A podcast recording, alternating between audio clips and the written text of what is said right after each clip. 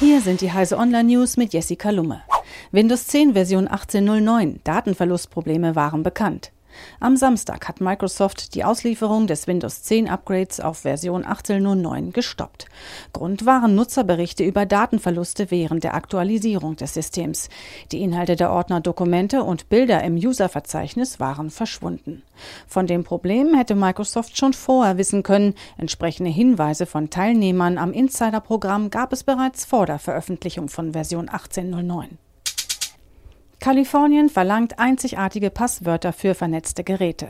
Ab zwanzig zwanzig müssen alle vernetzbaren Geräte, die in Kalifornien zum Verkauf gelangen, mit angemessenen Sicherheitsvorkehrungen ausgestattet sein. Das sieht ein neues Gesetz vor. Vorgeschrieben wird ein Schutz gegen Zugriff, Zerstörung, Nutzung, Veränderung und Offenlegung. Betroffen sind alle Geräte mit I P- oder Bluetooth-Adresse, die direkt oder indirekt mit dem Internet verbunden werden können und nicht unter spezifische U S-Bundesvorschriften fallen. Wie der Schutz im Einzelnen auszusehen hat, ist noch offen. Zehn Jahre Spotify, Wegbereiter der Streaming-Revolution. Der Erfolg von Streaming-Diensten lässt den Musikmarkt nach jahrelanger Talfahrt wieder wachsen. Eine entscheidende Rolle spielte dabei Marktführer Spotify mit seiner Idee, für eine monatliche Gebühr Zugang zu Millionen Songs zu bekommen.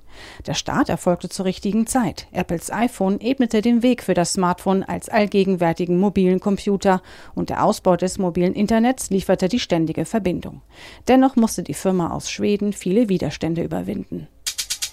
Blinde Passagiere in Kartonagen fressen Papier. Lästige Silberfischchen im Bad kennt wohl jeder. Gefährlicher sind ihre papierfressenden Verwandten, besonders fürs Privatarchiv. Dank Boom bei Zalando, Amazon und Co. landen immer mehr Pappschachteln in unsere Häuser. Blinde Passagiere darin könnten künftig unseren Papierarchiven gefährlich werden, berichtet Technology Review in seiner Online-Ausgabe. Diese und alle weiteren aktuellen Nachrichten finden Sie auf heise punkt de.